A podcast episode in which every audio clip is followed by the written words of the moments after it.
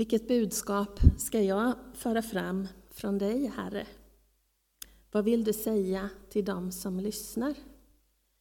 Vad vill du säga till mig? Att lyssna in, det är en gåva. En gåva som jag inte alltid känner att jag besitter. Det är för mig en utmaning att sätta mig ner och bara lyssna. Jag heter Maria och i Bibeln så förde oss tankar till en kvinna som satte sig ner vid Jesu fötter och lyssnade. Men jag är, trots mitt namn, mer som hennes syster Marta. Hon som fixar och organiserar. Jag heter Maria, men jag är en Marta. Vi ska läsa dagens text eh, som kommer ifrån Lukas evangeliet. Kapitel 10, verserna 38 till 42 om just Marta och Maria. Medan de var på väg gick Jesus in i en by och en kvinna som hette Marta bjöd honom hem till sig. Hon hade en syster vid namn Maria som satte sig vid Herrens fötter och lyssnade till hans ord. Men Marta tänkte på allt hon hade att ordna med. Hon kom och ställde sig framför Jesus och sade Herre, bryr du dig inte om att min syster låter mig ensam ordna med allt? Säg åt henne att hjälpa till. Herren svarade henne Marta, Marta, du gör dig bekymmer och oroar dig för så mycket. Fast bara en sak behövs. Maria har valt det som är bäst och det ska inte tas ifrån henne. Vi ber. Tack kära Herre för att vi får förmånen att få fira gudstjänst tillsammans. Att vi här i Sverige alltid har den förmånen. Nu ber jag om att predikan här idag ska vara från dig, Herre, och att orden ska landa rätt. Hjälp oss att sätta oss ner vid dina fötter, Jesus, och lyssna. Istället för att göra oss bekymmer för morgondagen och oroa oss. Tack för att vi alla, trots alla våra fel och brister, är ett inför dig. Amen.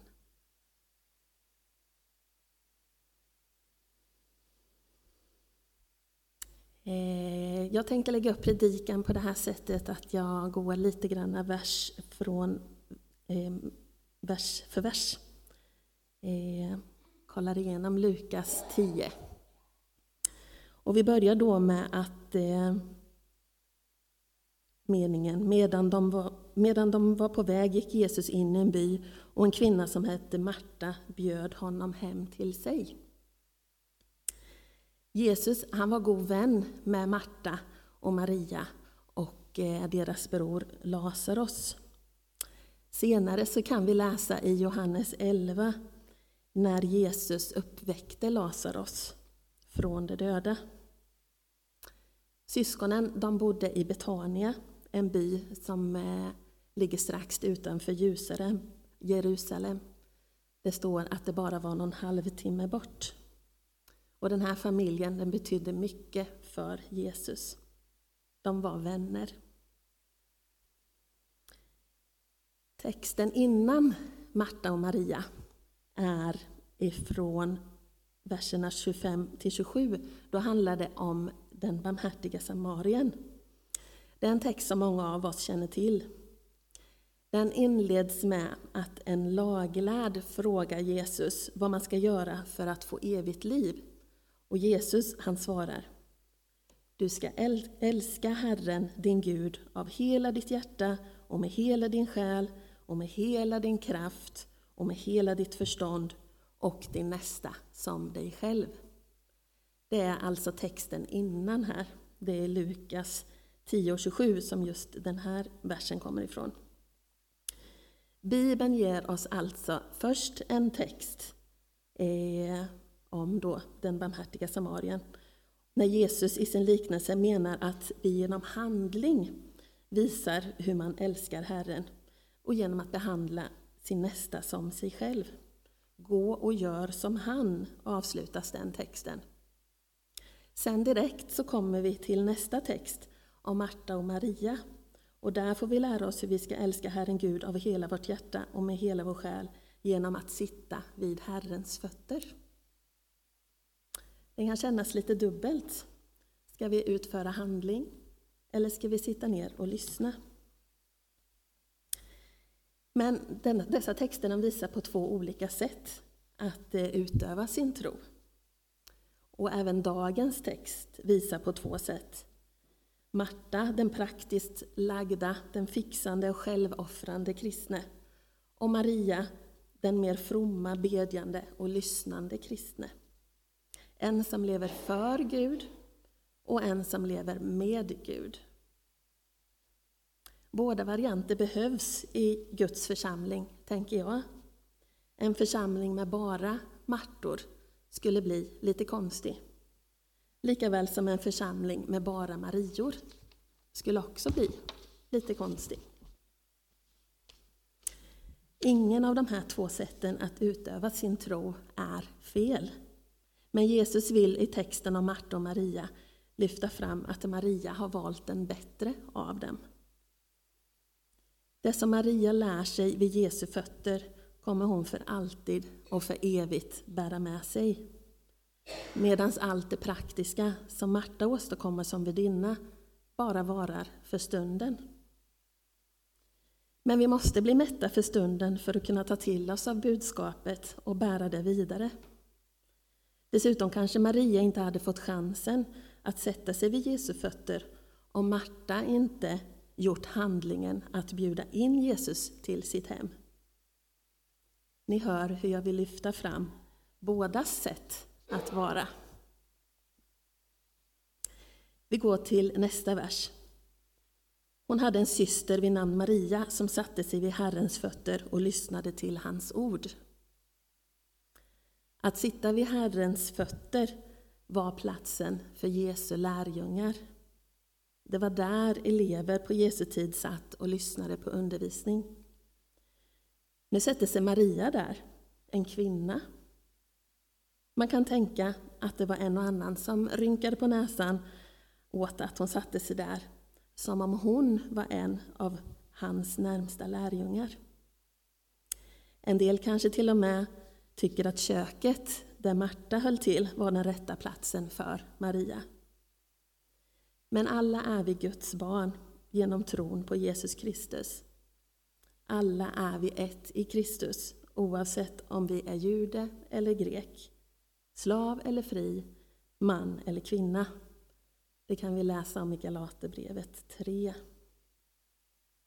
Det känns naturligt för oss nu att oavsett kön så är vi ett i Kristus och har rätt att välja den plats där vi passar in bäst, att följa våra gåvor. Men det var inte alltid så på Jesu tid. Maria gjorde ett viktigt val, det nödvändigaste. Ett är nödvändigt. Och Jesus tillät henne, till och med uppmuntrade henne. På Jesu tid så kunde man lära känna Jesus personligen. Men idag så möter vi Jesus genom Guds ord, Bibeln. Det är genom att läsa Bibeln som vi idag sätter oss vid Jesu fötter och får Guds ord till oss. Eller så sätter vi oss vid Jesu fötter och lyssnar in. Det är så vårt lärjungaskap kan börja idag. Att läsa Bibeln, öppna våra sinnen och lyssna in. Man kan förstås även lyssna in Jesus genom att någon utför en handling. Håller en utbildning, ett bibelstudie, en predikan eller ett vittnesbörd. Men det är viktigt att man även själv sätter sig ner och lyssnar in. När jag förbereder mitt tomma blanka blad som ska bli en predikan så måste jag studera samtidigt som jag behöver lyssna in. Att studera, det ligger mest naturligt för mig, för jag är en handlingens kvinna. Men Jesus utmanar mig att lyssna in. Att genom handling gå till kyrkan för att träffa sina vänner och socialisera sig, det är något många av oss gör. Och det är inte något fel. Men om det sociala med att gå till kyrkan är det största fokuset, då har man missat det nödvändigaste med att lyssna in Gud. Samtidigt så kan vi genom handling hjälpa varandra i tröst och bön och tacksägelse när vi träffas. När två eller tre är samlade i mitt namn så är jag mitt ibland dem, säger Herren i Matteus 18. Ni ser att jag brottas hela tiden mellan de två sätten, lyssna eller göra. Vi går vidare till vers 40. Men Marta tänkte på allt hon hade att ordna med. Hon kom och ställde sig framför Jesus och sade Herre, bryr du dig inte om att min syster låter mig ensam ordna med allt? Säg åt henne att hjälpa till. Jesus han började bli en kändis vid det här laget, vid den här tiden. Han var den utlovade Messias. Och det var något som syskonen förmodligen hade börjat inse. Det är alltså inte så konstigt att Marta, som den praktiska kvinna hon var, ville göra sitt bästa när Jesus kom på besök.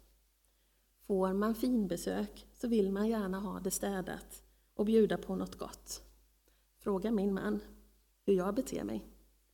Det är inte alltid det rätta och absolut inte det viktigaste med det praktiska. Men det är så jag fungerar. Och det är nog så jag är uppfostrad också. Marta gör inget fel i att ordna med de praktiska sakerna. Men ibland så missar man så att säga själva festen.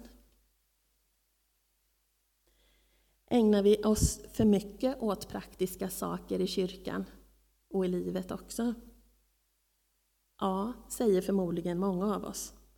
Det är inte för att städa kyrkan, eller laga trasiga staket, eller baka bullar, eller ordna med aktiviteter som vi är med i vår församling. Eller det borde inte vara det i alla fall. Men allt det praktiska behövs också. Det är saker vi behöver göra för att kunna fortsätta träffas, ha en kyrka att vara i. Men det får inte göra att vi missar det nödvändigaste, att sätta oss ner vid Jesu fötter. Ni hör, jag bollar och brottas. I Martas fall så är hon dessutom så upptagen med allt det praktiska att hon går in och faktiskt avbryter Jesus när han undervisar för att klaga på sin syster. Att gå in och kritisera en annan kristens handling det kan hindra Jesus från att göra det som han har tänkt. Det kan hindra honom att sätta sin plan i verket. Men det är inte alltid lätt i stunden att veta om man gör rätt. Jag tänker på två relativt nya händelser i vår församling här. En fantastisk, härlig, glad och positiv och en lite svårare sak. Det första var när ett barn med en stark övertygelse gick fram med sin mamma för att ta nattvard. Det var ingen stor sak egentligen, men heller inte det vanligaste som vi gör. Men det var så fantastiskt att Gud var med i den situationen och fick det att bli den mest naturliga saken i världen. Vi vet inte vad Guds plan med det var, men vi litar till honom och det blev en stor välsignelse för oss efteråt i samtal som fördes. Det andra var att en grupp människor ville hyra våra lokaler här. Vi i styrelsen fick känslan att det inte var helt rätt. Och vi fick förlita oss till Gud att han ledde oss i denna fråga. Vi valde att tacka nej. Vi vet inte Guds plan i det fallet heller, men vi får lita till att vi lyssnade in rätt. Märta, hon är i dagens text bilden av en människa som levde lite under lagen. Hon kände sig, sitt eget medvetande om krav på kärlek och tjänande och var självklart ivrig att göra det goda. Och hon ville få det bekräftat av Herren att hon gjorde rätt och faktiskt även visa att någon annan gjorde fel. Hennes syster i det här fallet. Inte den mest sympatiska egenskapen. Jag läste någon skriva att båda systrarna var på väg till mognad, men var och en på sitt sätt och i sin takt. Vi kan följa Märtas mognad från den texten som var idag tills när vi möter Marta och Jesus igen i Johannes 11, när Jesus ska uppväcka Lazarus. Dialogen i dagens text mellan Märta och Jesus visar på hennes krav på honom att vara rättvis och fördela bördorna i det vardagliga arbetet. Men det har i den andra texten längre fram bytts till en stark tro på honom. Hon har utvecklat trons gåva. Hon tror att Jesu närvaro skulle gjort skillnad och förhindrat Lazarus död. Vilket är sant. Men Jesus vill där och då utmana Marta och tala om fortsättningen, hennes brors uppståndelse, som strax kommer att ske. Som på sätt och vis handlar om Jesus själv. Jesus säger, jag är uppståndelsen och livet. Tror du det? Han ställer frågan till Märta. Och då formulerar Marta den starkaste trosbekännelsen av alla i hela evangeliet. Hon säger Ja, Herre, jag tror att du är Messias, Guds son, han som skulle komma hit till världen. Hon är inte bara stark i sitt tjänande, utan också i tron. Och hon både kan och vågar uttrycka det öppet. Med Maria, i den händelsen när Lazarus ska uppväckas, då diskuterar Jesus inte teologi, utan han gråter med henne. Vilket också är fint. Båda sätten är fina. Och båda sätten behövs. Vi går till de två sista verserna. Herren svarade henne, Marta, Marta, du gör dig bekymmer och oroar dig för så mycket, fast bara en sak behövs. Maria har valt det som är bäst och det ska inte tas ifrån henne. Marta, Marta, säger Jesus. Jag har förstått att det är inte många gånger i Bibeln som namn upprepas på det här sättet. Och man kan nästan höra, nästan höra Jesu kärlek i de här orden till Marta. Vi kan nog enas om att Marta inte gjorde helt rätt i den här texten och vi är många som begår fel i våra liv. Men Jesus han ropar kärleksfullt till oss att vända om och göra rätt. Vi är även många som oroar oss för morgondagen och bär på bekymmer, precis som Marta. Men det viktiga är att vi kan överlämna allt det här till Jesus och få Guds frid. Jesus han sa, fast bara en sak behövs. Vi tolkar det som att det är Jesu ord som är det nödvändiga som behövs. Men för att vara lite snäll mot Märta så skulle bara en sak behövs kunnat betyda bara en smörgås, inte ett helt smörgåsbord. Det är Jesus sätt att lätta bördan som Märta känner och inte ge henne skuldkänslor. Jesus säger inte till Märta, sluta med ditt hushållsarbete och sätt dig här och lyssna du också. Han förklarar för henne att Maria får fortsätta i lärjungasrollen just nu, men gör sen inget mer med Martas ord, utan låter henne hållas i sitt osjälviska tjänande av honom och gästerna som är där. Vi kan nog även enas om att Maria gjorde det bästa valet i den här texten genom att sätta sig vid Jesu fötter och lyssna in. Och det ska inte tas ifrån henne. Det ska heller inte tas ifrån någon av oss som gör samma sak. Som jag sa innan, så det som Maria lär sig vid Jesu fötter, det bär hon med, bär hon med sig hela livet. Inte maten som Marta bjöd på. Och det räcker inte att sätta sig vid Jesu fötter en gång. Det behöver man göra om och om igen. Jag tror inte att Jesus undervisar om ansvarstagande här.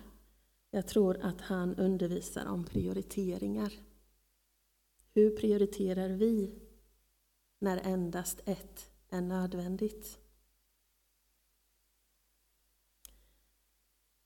Som sagt så visar Marta och Maria den här bibeltexten på två olika sätt att utöva sin tro. En praktisk och en begrundande. Inget av dem är fel, men i det ena fallet är bättre, säger Jesus här. Utmaningen för oss som vill växa i vår tro är att utgå från perspektivet Jesu fötter, sätta sig vid Jesu fötter. Men samtidigt låta båda sidor utvecklas. Känner du dig mer som en Marta behöver du kanske ta mer tid för Bibeln, precis som jag behöver. Känner du dig mer som en Maria behöver du kanske försöka göra praktik av det du lärt dig när du läst Bibeln. Dock så ska man komma ihåg att aldrig tänka illa om det ena eller det andra sättet att utöva sin tro, eftersom båda behövs. Jag skulle vilja utmana dig, oavsett om du är en Marta eller en Maria, att testa på att predika eller hålla ett bibelstudie eller ett vittnesbörd. Jag tror att det kanske sitter några sådana tankar här i era hjärtan, att våga göra det. Och jag vill bara uppmuntra er. Att få sätta sig ner och lyssna in och studera Bibelns ord och dela med sig av det är fantastiskt. Att praktiskt förmedla det du faktiskt redan har lyssnat in och kan är också fantastiskt. Det är inte lätt, men det är utvecklande. Ett är nödvändigt. Sätt dig vid Jesu fötter och lyssna in. Jag heter Maria, men jag är en Marta. Men vet ni vad? Jesus älskar dem båda två. Precis som han älskar dig och dig och dig och dig och oss alla som är här.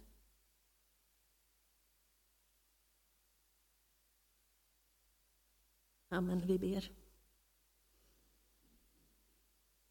Tack käre Jesus för att du älskar oss precis som vi är, med våra brister vi gör, eller vi har, och våra felsteg vi gör.